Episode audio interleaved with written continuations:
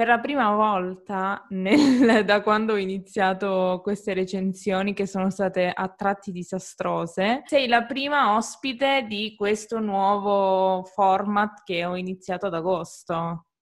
Ah, sono contenta allora, sono e, e quale migliore serie tv? Cioè, dai, l'unica che ho finito, direi che è l'inizio. Davvero? È l'unica. Beh, dai, beh. Allora, vuol dire che il primo episodio ti aveva presa. Sì, anche perché ti dirò, a me quello di Emily in Paris, riguardandolo, cioè rispetto agli altri episodi, secondo me è molto debole il, il pilot, secondo me. Anche cioè, secondo me. Che sei dopo. Se ti va di presentarti... Allora, ciao a tutti, ciao alla tua audience. Io sono Beatrice Mazza e lavoro nella moda e nel digital marketing in particolare. Oh. Quindi diciamo che per me era una serie che mi ha toccata anche abbastanza perché alla fine, per quanto romanzata, la questione che lei lavora in un'agenzia di comunicazione, quello che fa e quello che poi fanno anche i personaggi che ruotano intorno a Emily, sicuramente mi toccava perché spiegava un pochino quello che ci troviamo noi a fare con, con i brand poi. Sì. Io anche ho un podcast che si chiama Ravenous Fashion Podcast, effettivamente, Ottimo. in cui parlo un pochino di, di, marketing di moda, di sostenibilità, insomma, delle mie, delle mie passioni. Che è una serie tv uscita da pochissimo, ehm, credo il mese di ottobre, i primi di ottobre, e per adesso c'è solo una stagione, ma prevediamo una seconda stagione, spero a breve. Sono pochissimi episodi per essere una classica serie TV Netflix perché sono solo 10 episodi brevi. Leggiamo la, la piccola descrizione che fa Netflix perché diciamo un po' riassuntiva. Dice quando ottiene il lavoro dei sogni a Parigi, la direttrice marketing Emily Cooper lascia Chicago e si tuffa in una nuova avventura tra lavoro, amicizie e amori che praticamente dice tutto ma non dice niente. Esatto. Io direi di iniziare a parlare appunto del primo episodio. Allora, nel primo episodio vediamo Emily che per una serie di sfortunati barra fortunati eventi Vero. si trova a passare da Chicago a Parigi. E questa già, diciamo che par- a me la scena iniziale mi ha, mi ha, colpito. Si rivede una Emily spaesata che arriva a Parigi sognante e che però si scontra un po' con con una realtà diversa sia per quanto riguarda la lingua, che per lei sarà un grosso problema per tutto il telefilm, sia per quanto riguarda il contesto lavorativo in cui si trova a dover passare le sue giornate. Che è totalmente diverso da quello al quale era abituata. Vabbè, ovviamente, diciamo che mettiamo le mani avanti dicendo che è una serie in cui ci sono dei, molti cliché, sia da un lato che dall'altro. Quindi lei arriva a Parigi, ha un appartamento che è stato dato dal lavoro, credo sia stato scelto tutto, era già tutto pronto. Esatto, e... perché si doveva andare la sua collega in realtà all'inizio. Si è dovuta scontrare con il fatto che il conteggio dei piani non è il solito. È convinta di entrare nel suo appartamento quando in realtà l'appartamento è splendidamente occupato, come dire.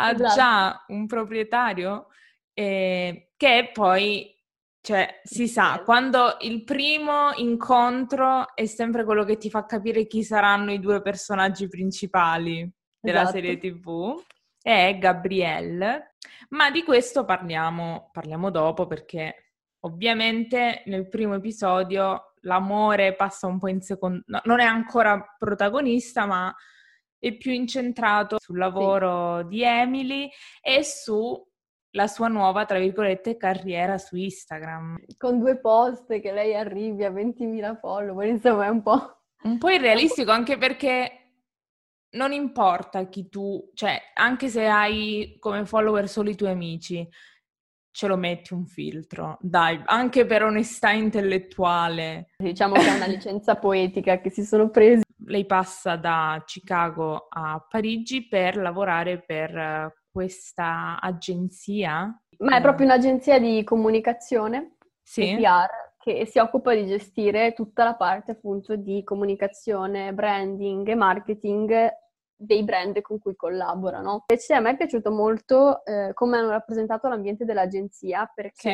eh, nonostante appunto ci si focalizzi poi su tre o quattro personaggi è abbastanza realistico. Cioè è un'agenzia di comunicazione di lusso, quindi sì. siamo cioè l'ambiente ci sta che sia così bello, però le varie dinamiche tra i personaggi mi sono, col fatto che io magari le ho vissute anche sulla mia pelle, mi sono sembrate abbastanza realistiche alla fine, ti dirò la verità. Alla lunga, dopo aver visto il, tutta la stagione, hanno dato la giusta idea di quello che è il lavoro delle agenzie di comunicazione?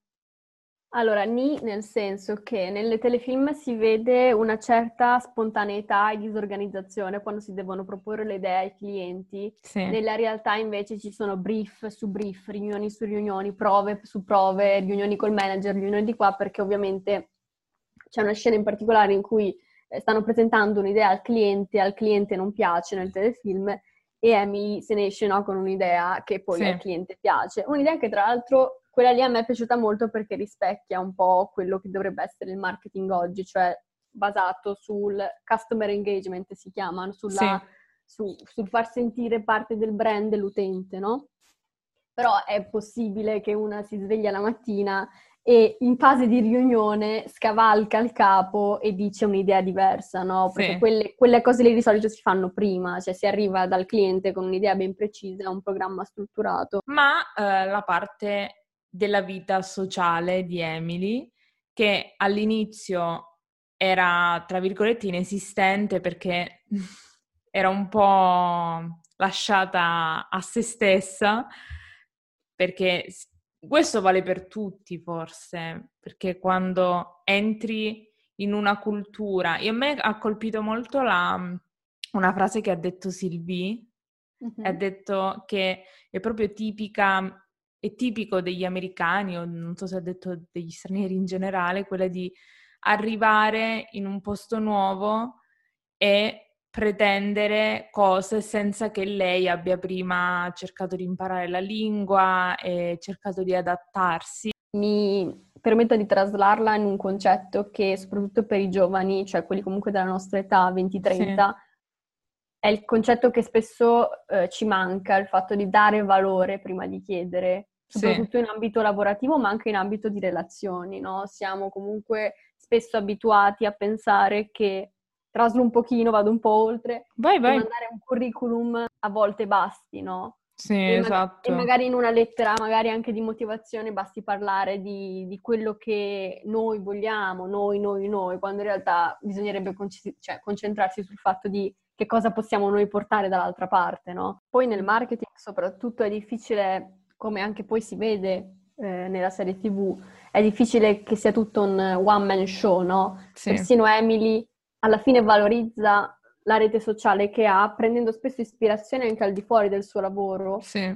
Quindi alla fine le relazioni, il team, secondo me è molto importante e questo telefilm ce lo dimostra perché alla fine è il team di Sawar che inizia pian piano a funzionare, fa questo viaggio di crescita, no? Sì. In suo interno, quindi è molto interessante. Si inizia tutto con Antoine, scopriamo che Sylvie, che è il capo di Emily, è l'amante di Antoine, è un po', come dire, protagonista su tutta la serie in diversi ambiti, perché io voglio sapere quando hai visto la, la scatoletta con uh, l'intimo lì dentro. Tu cosa hai pensato? Che Antoine l'ha regalata, l'ha gentilmente omaggiata ad Emily come ringraziamento della sua esistenza. Tu come ah, l'hai presa? A me mi è stato molto cringe come momento Vero. perché ho pensato, mi sono sentita lavorando nell'ambito, se succedesse a me, come reagirei e non saprei come reagire esattamente come Emily. Mi è piaciuto molto il confronto che hanno avuto dopo. Vero. Chiarisce il motivo, che secondo me è stato veramente importante. Trae la conclusione giusta alla fine con quel regalo lì, nel senso che secondo me il cerchio si chiude abbastanza e lui capisce il punto di vista di Emily. E secondo me è, la, è stata la relazione, tra virgolette, che ha avuto più un'evoluzione in tutta la serie, perché è iniziato come, tutto, come tutti ce la immaginavamo, ovvero che lui ci stesse provando, però secondo me è nato così perché comunque per lui non è un problema, tra virgolette, mischiare il lavoro con la vita privata. Mm-hmm. Mentre quando lei ha messo il, cioè ha fatto capire il suo punto eh, e il fatto che era irremovibile su quella cosa assurda, comunque di non solo mischiare le cose, però proprio così fatta in modo spudorato. E nel corso della serie, come hai detto tu, anche nella, nello spot che a me è piaciuto tanto quella parte, ti dico la verità. Però mi è piaciuto il fatto che lui l'abbia ascoltata, cioè a differenza di altri, mi è piaciuto il fatto che lei abbia avuto la possibilità di spiegarsi. Soprattutto quello, anche perché adesso io non, non si è ben capito il, nel caso del prodotto che si stava pubblicizzando a quale mercato sarebbe andato.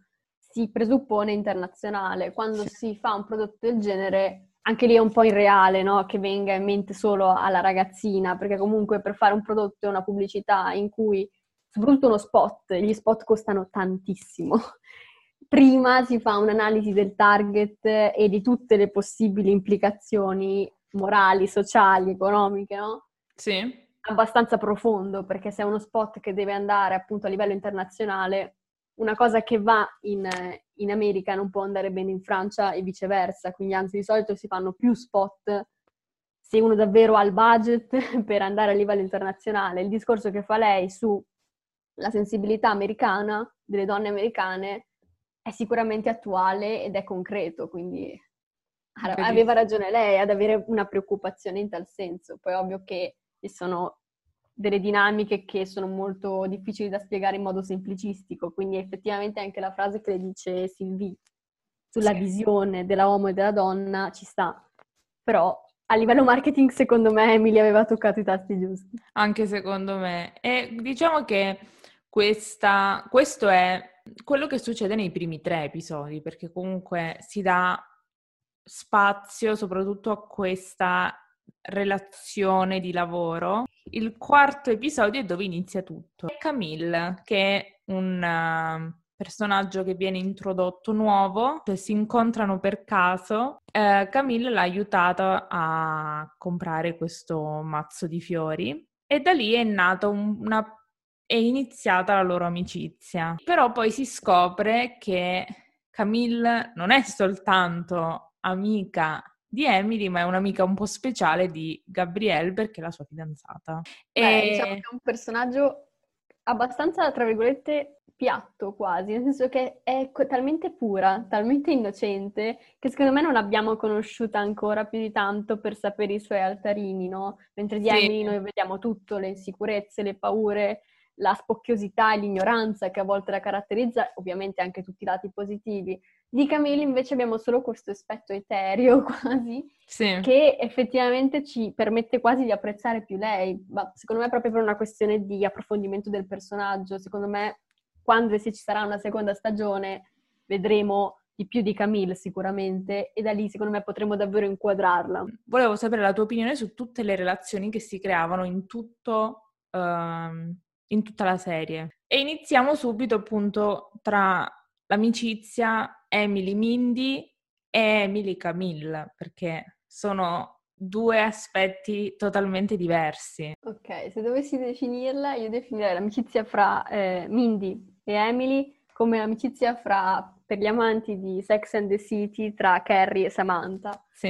Nel senso che è un'amicizia che esula dal giudizio. Le due si trovano a raccontarsi le cose più, anche più, che più li hanno imbarazzati della loro vita, no? Sì.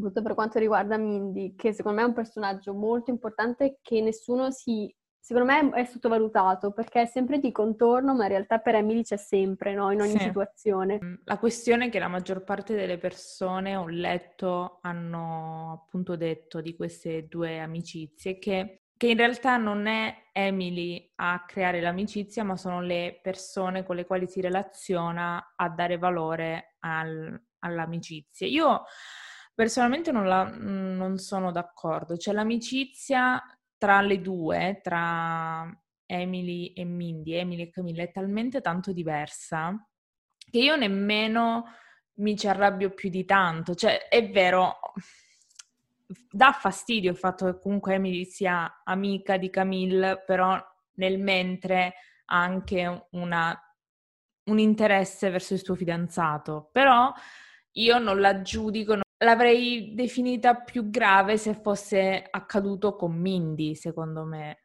Mm, io non mi ricordo esattamente se è stato specificato l'arco temporale della prima serie, però si parla oggettivamente di un periodo iniziale in cui lei si trova buttata in una nuova città sì. e per forza di cose forse si aggrappa alle persone che le mostrano confidenza, quindi forse hanno ragione le persone che dicono che lei più che altro sta ferma e le persone le gravitano intorno, no? Sì. Però secondo me è più che normale ed è anche molto realistico per una persona che viene sradicata completamente dal suo ambiente, no? Secondo me è molto, è molto realistico e dà l'idea un po' della complessità di un personaggio, di una persona, perché anche noi nella nostra vita privata siamo molto poco lineari alla fine e Assolutamente. abbiamo facce diverse in base alle persone con cui siamo, anche gli stessi amici o lo stesso fidanzato. Io sono rimasta scioccata dall'episodio uh, dove sono andati dai genitori di Camille per uh, tutto quel caos che si è creato con il fratello, con un fratello non specificato Esatto, ma infatti secondo me quello lì è un episodio a sé. Sarà il fatto che usciamo finalmente da Parigi, andiamo in un posto diverso, con personaggi totalmente diversi, a parte ovviamente eh, quelli che un po' già conosciamo, sì. la coppia. Secondo me è davvero è stato qualcosa per farci uscire, un... anche perché alla fine non ha, a parte dal punto di vista lavorativo, non ha strascichi, no? Sì. Sul resto della serie, perché sono personaggi con cui Emily non entra più in contatto. L'unica cosa che io non ho capito però la chiacchierata con la mamma. Secondo me è un po' per sempre un po' il cliché dell'eccentricità dei francesi, no? Che sono magari abituati a parlare della sessualità in un modo molto diverso dagli americani.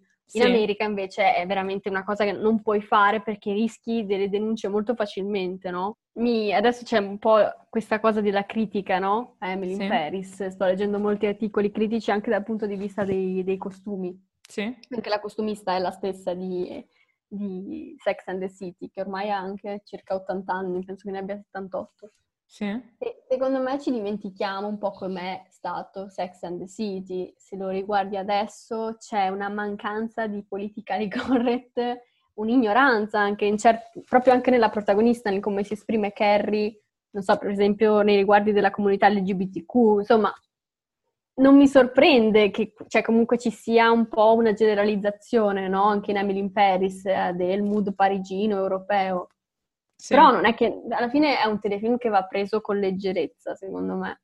Era una cosa per rilassare, cioè nel sì, senso esatto. era bello fantasticare insieme i personaggi, non è che stavano uh, creando, uno, non è che era una docu- un, un documentario, cioè, deve essere comunque Siamo delle persone complesse che anche noi che possiamo benissimo apprezzare un guardare un eh, Breaking Bad o un Lost o non lo so, altre serie TV che sono considerate a livello cinematografico della storia, dei personaggi di alto livello, ma siamo anche capaci di apprezzare delle serie più leggere, secondo me una cosa non deve escludere l'altra. Ma assolutamente. E infine l'ultima relazione che ci manca è quella con Mathieu. Che a me è piaciuta tantissimo. Anche a me, per questo ho detto lo lascio per ultimo, perché... Mi è piaciuta veramente tanto. Infatti spero, spero che nella seconda non ci sia...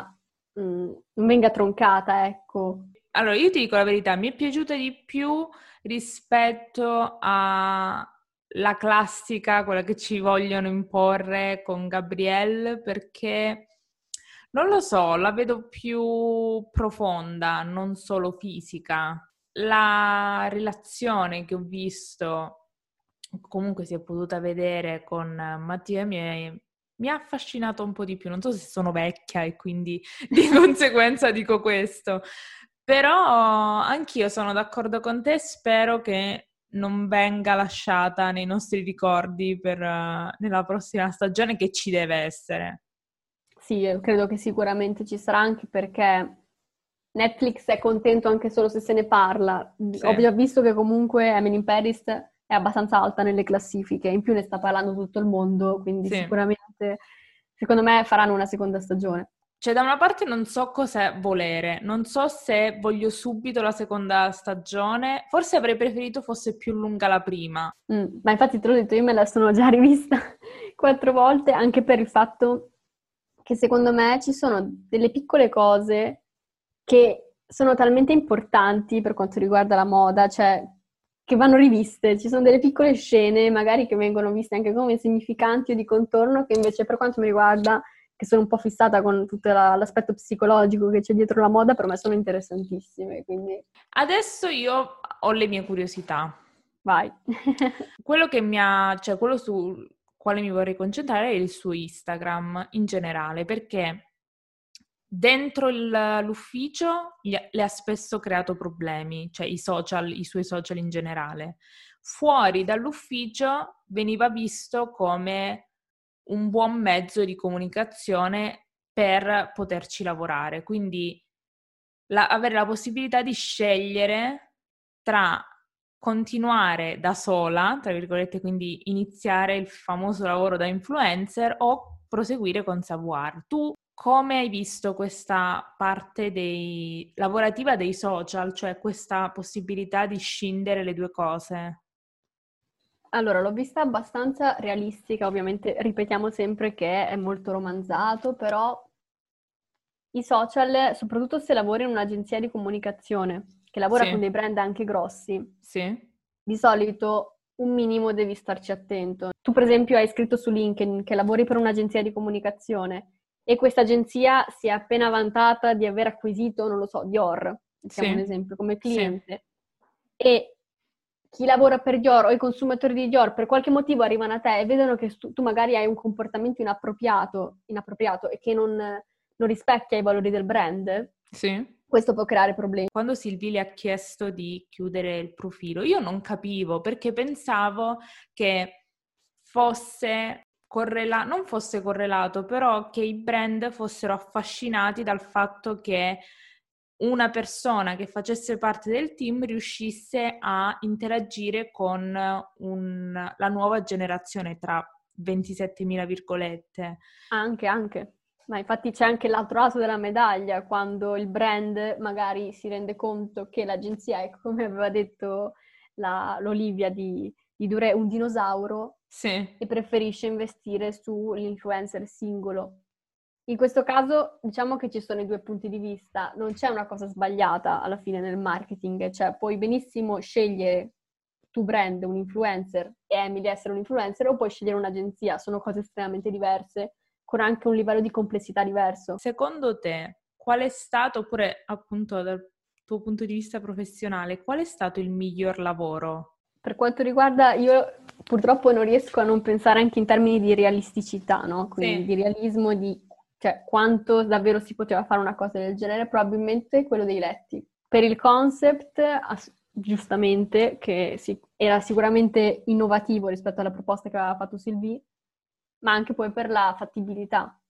Adesso parliamo di moda. Potessi prendere un capo, uno, to- oppure un look totale, quale sarebbe? Difficilissimo, molto difficile. Allora, a me sono piaciuti tantissimo i look dei primi episodi. Sì. Ce ne sono tre. Il look con l'abito giallo. Sì. Quello invece dove c'era l'abito a fiori verdi e bianchi con la cinturona, che tutti hanno criticato, però a me piace quell'abito, quindi io lo vorrei. che è il momento in cui lei sta parlando con Mindy seduta sulla panchina dopo che si è lasciata ah, ho capito. di Chicago. E poi mi piace tantissimo l'abito che aveva alla, all'inaugurazione, credo che fosse di The Lair, nel sì. momento in cui lei sta guardando la Torre Eiffel e arriva... Bello, bellissimo quel momento. Quello lì mi piaceva molto, ma in totale il look, anche come era vestita lei, come era pettinata, come era truccata. Forse quello lì da sera, se dovessi sceglierne uno, perché è veramente, quell'abito era molto bello, secondo me le donava molto. Io parlando di abiti, eh, ovviamente il, i miei preferiti sono stati quello sul ponte mentre giravano, lo so, è proprio da basic. è carino però. E anche quello, quello che ha messo con quella camicetta sembrava molto tipo quelle che vendono ai negozi di souvenir, quella con la Torre Eiffel il primo giorno di lavoro. Oh sì, vabbè. quella era molto carina. E, uh, la coppia, tra virgolette, preferita non deve essere per forza un amorosa, può essere anche una c'è una relazione di amicizia o anche di lavoro che ti è piaciuta, ti è piaciuta la dinamica? Ah, sicuramente, ma solo per la dinamica, perché anche lì è un po' romanzata, quella fra Emily e Pierre Cadot. Sì. Perché c'è quella scena di cui appunto poi voglio parlare e approfondire, in cui c'è lei che va a trovarlo dopo il disastro con l'abito, no? Mamma mia. C'è lui che, che sta picchiettando la creme la creme brulee. Sì. E c'è quella scena lì che è pazzesca, secondo me, perché c'è proprio lo scontro generazionale, no? Fra eh, la moda americana e l'haute couture parigina, che per chi sì. lavora nella moda a livello proprio anche storico, gli americani e i parigini sono sempre stati molto contrapposti, tanto che il Made in Italy è sì. nato, mettiamo la piccola accenno storico, è nato ovviamente perché noi avevamo talento, avevamo dei bellissimi, dei bravissimi designer, eccetera, però è nato perché gli americani ci hanno messo su un piedistallo ed è così tutt'oggi, se vai in America parli di moda made in Italy. E ci hanno messo su un piedistallo in contrapposizione ai francesi. Sì. Quindi quella scena in cui si parla anche della moda contemporanea e dell'haute couture, no? in cui c'è Pierre Cadot che dice per me la moda è creare dal nulla, la bellezza è creare dal nulla, mentre i designer contemporanei avevano rivisitato un capo, no? Sì. È molto bella perché c'è uno scontro che alla fine sembra che nel telefilm abbia alla fine ragione Emily perché lo stilista poi impazzisce, stravolge, fa ibriga, però nella realtà sono due punti di vista che secondo me devono imparare a convivere, a rispettarsi, perché magari anche la nostra generazione è più portata ad essere con Emily, no? Sì. E a, a bandire no? il vecchio, lo couture, il troppo, il troppo elaborato, ma in realtà possono imparare molto l'uno dall'altro i due aspetti. Quindi secondo me la relazione che mi è piaciuta di più è stata quella. Tu la consiglieresti? Sì, assolutamente. Ma come consiglierei Gossip Girl, nel senso che devi essere... È storia. Sì, devi essere nel mood giusto, deve essere magari... La consiglio proprio a chi ha voglia di lasciare un po' andare il cervello Esatto. E guardarsi qualcosa senza doversi fare troppe domande, perché... Esatto, secondo me se guardi serie tv di questo tipo non devi stare lì a guardare il pelo nell'uovo, cioè lo devi guardare così com'è senza farti domande o senza... cioè guarda e basta, anche perché sono proprio belli da guardare, cioè non c'è bisogno sì, esatto. di questa grandissima trama. No, esatto. Che poi comunque ti dirò, a livello attoriale, invece, secondo me sono stati bravi perché il personaggio di Sylvie, mi viene subito in mente lei, il modo in cui tiene le mani, anche quando cammina, sì, sì, sì, è pazzesco. Cioè, io me la sogno, me la guardo, so che è lei, no? Quel modo di indolente di muoversi, no? Sì. Quindi secondo me alla fine anche a livello attoriale mm, funziona come funzionano gli outfit di, di Emily, no? Che è nata per essere Vanguard. È stata una una bella serie, io pure la consiglierei, è difficilissimo che io consigli qualcosa, però sì, mi è piaciuto, mi è piaciuto il fatto che è stato un mix di delle vecchie serie tv che guardavamo chi in streaming, chi su ovunque riusciva a trovarle ed è stata rimodernizzata nel, cercando un po' di aggiustare il tiro. Io non vedo l'ora di, di ascoltare il, il tuo podcast con questo con una visione un po' più specifica della relazione con uh, Pierre Cadot. E niente, io ti ringrazio ancora per aver accettato e per aver dato il tuo punto di vista su questa serie TV che nel bene e nel male continua a essere nelle top 10 da quando è uscita. Grazie a te di avermi invitata e sono, sono d'accordissimo.